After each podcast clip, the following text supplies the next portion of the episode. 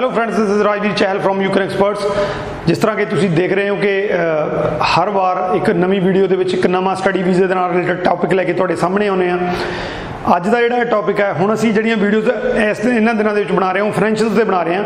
ਤੇ ਅੱਜ ਦਾ ਜਿਹੜਾ ਟੌਪਿਕ ਹੈ ਉਹ ਫਾਈਨੈਂਸ਼ੀਅਲਸ ਦੀ ਜਿਹੜੀ ਸੀਰੀਜ਼ ਹੈਗੀ ਹੈ ਕੈਨੇਡਾ ਦੀ ਉਹਦੇ ਨਾਲ ਰਿਲੇਟਡ ਹੀ ਹੈ ਉਹ ਹੈਗਾ GIC ਜਿਸ ਨੂੰ ਕਿ ਆਪਾਂ ਕਹਿੰਦੇ ਹਾਂ ਗਰੰਟਡ ਇਨਵੈਸਟਮੈਂਟ ਸਰਟੀਫਿਕੇਟ ਹਰ ਇੱਕ ਕੰਟਰੀ ਦੇ ਵਿੱਚ ਤੁਸੀਂ ਜਾਂਦੇ ਹੋ ਤਾਂ ਉੱਥੇ ਤੁਹਾਨੂੰ ਆਪਣੇ ਲਿਵਿੰਗ ਐਕਸਪੈਂਸ ਹੈ ਜਿਹੜੇ ਉਹ ਫੰਡਾਂ ਦੇ ਰੂਪ ਦੇ ਵਿੱਚ ਦਿਖਾਉਣੇ ਪੈਂਦੇ ਨੇ ਕਿ ਇੱਕ ਬੱਚਾ ਜਿਹੜਾ ਉੱਥੇ ਸਟੱਡੀ ਕਰ ਰਿਹਾ ਮੰਨ ਲੈ ਕੇ ਚਲੋ 1 ਸਾਲ ਦੀ ਸਟੱਡੀ ਕਰ ਰਿਹਾ ਤਾਂ ਉਹ 1 ਸਾਲ ਦੀ ਸਟੱਡੀ ਦੀ ਫੀਸ ਭਰ ਕੇ ਉਸ ਤੋਂ ਬਾਅਦ ਉਹਦੇ ਲਿਵਿੰਗ ਐਕਸਪੈਂਸ ਦਾ ਉਹਦੇ ਕੋਲੇ ਕੀ ਜਰੀਆ ਹੈਗਾ ਜਾਂ ਕੀ ਅਰੇਂਜਮੈਂਟ ਹੈਗਾ।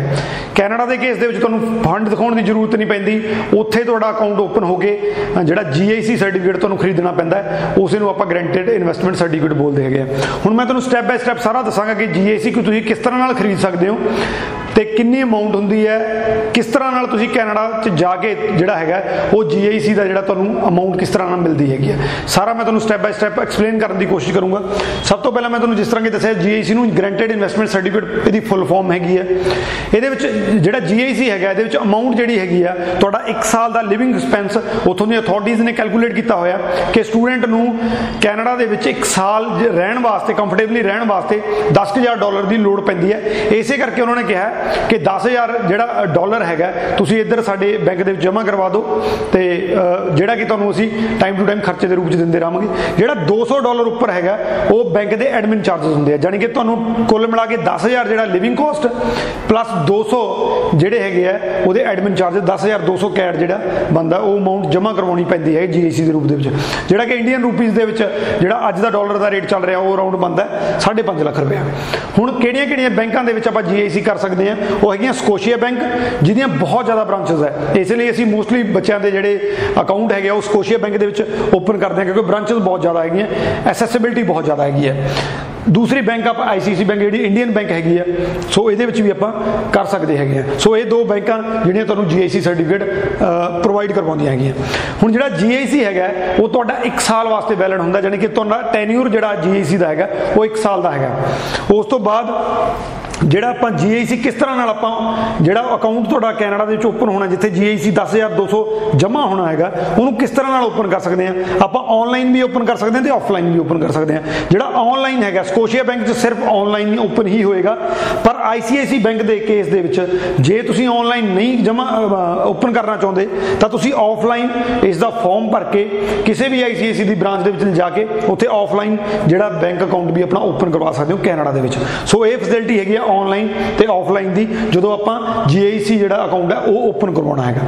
ਇਸ ਤੋਂ ਬਾਅਦ ਜਦੋਂ ਅਕਾਊਂਟ ਆਪਣਾ ਓਪਨ ਹੋ ਗਿਆ, ਤਾਂ ਜਿਸ ਤਰ੍ਹਾਂ ਕਿ ਮੈਂ ਪਹਿਲਾਂ ਦੱਸਿਆ 10200 ਕੈਡ ਹੈਗਾ ਜਿਹੜਾ, ਤੁਹਾਡੇ ਇੱਧਰ ਵਾਲੇ ਅਕਾਊਂਟ ਚੋਂ ਉਧਰ ਵਾਲੇ ਅਕਾਊਂਟ ਦੇ ਵਿੱਚ ਜਮ੍ਹਾਂ ਹੋਣਾ ਇੱਥੇ ਮੈਂ ਇੱਕ ਚੀਜ਼ ਜ਼ਰੂਰ ਰეკਮੈਂਡ ਕਰਾਂਗਾ ਕਿ ਜਿਹੜੇ ਸਟੂਡੈਂਟ ਹੈਗੇ ਆ, ਉਹ 10200 ਯਾਨੀ ਕਿ 5.5 ਲੱਖ ਰੁਪਏ ਜਿਹੜਾ ਵੀ ਬਣੇਗਾ, ਉਹ ਆਪਣੇ ਅਕਾਊਂਟ ਚੋਂ ਹੀ ਕਰਵਾਉਣ, ਬਜਾਏ ਆਪਣੇ ਪੇਰੈਂਟਸ ਦੇ ਅਕਾਊਂਟ ਦੇ ਵਿੱਚ।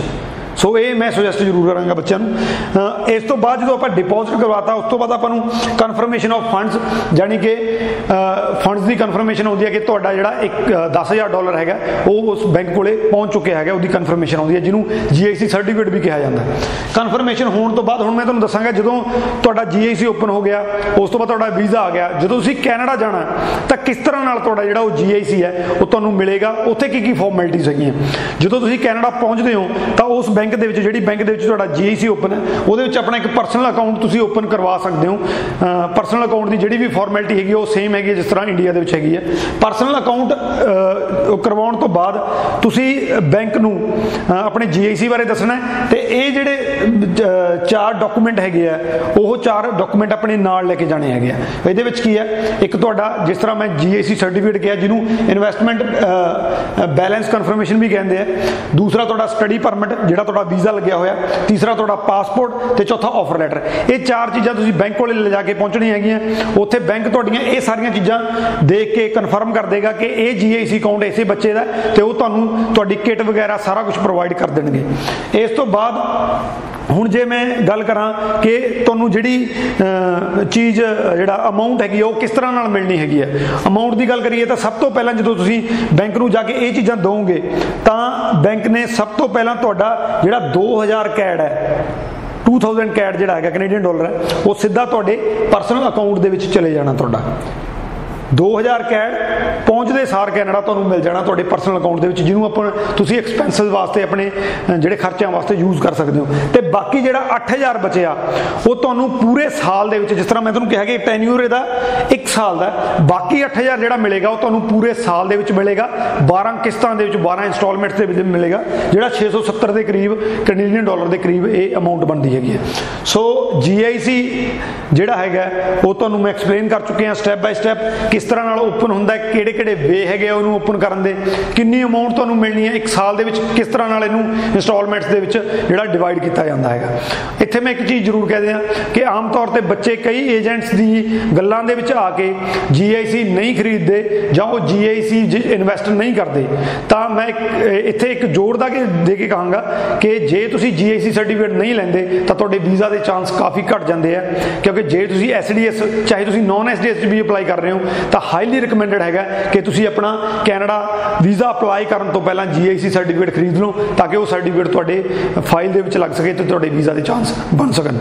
ਸੋ ਉਮੀਦ ਕਰਦਾ ਕਿ GIC ਬਾਰੇ ਜੋ ਜੋ ਚੀਜ਼ਾਂ ਤੁਹਾਡੇ ਡਾਊਟ ਹੋਣਗੇ ਇਸ ਵੀਡੀਓ ਦੇ ਨਾਲ ਕਲੀਅਰ ਹੋ ਜਾਣਗੇ।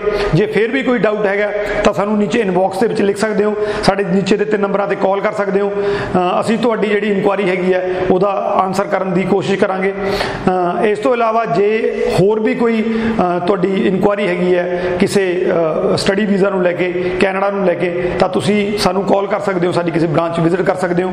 ਜੇ ਵੀਡੀਓ ਚੰਗੀ ਲੱਗੀ ਤਾਂ ਸ਼ੇਅਰ ਜ਼ਰੂਰ ਕਰ ਦਿਓ ਤਾਂ ਕਿ ਇਹ ਇਨਫੋਰਮੇਸ਼ਨ ਦੂਸਰਿਆਂ ਤੱਕ ਵੱਧ ਤੋਂ ਵੱਧ ਪਹੁੰਚ ਸਕੇ। ਇਸ ਤੋਂ ਇਲਾਵਾ ਸਾਡਾ ਇਸ ਤਰ੍ਹਾਂ ਦੀਆਂ ਵੀਡੀਓਜ਼ ਵਾਸਤੇ ਸਾਡਾ ਜਿਹੜਾ YouTube ਚੈਨਲ ਹੈਗਾ, ਉਹ ਸਬਸਕ੍ਰਾਈਬ ਕਰ ਸਕਦੇ ਹੋ। ਸਾਡਾ Facebook ਜਿਹੜਾ ਹੈਗਾ ਪੇਜ ਹੈਗਾ, ਉਹਨੂੰ ਲਾਈਕ ਕਰ ਸਕਦੇ ਹੋ। ਅਗਲੀ ਵੀਡੀਓ ਤੱਕ thank you thank you so much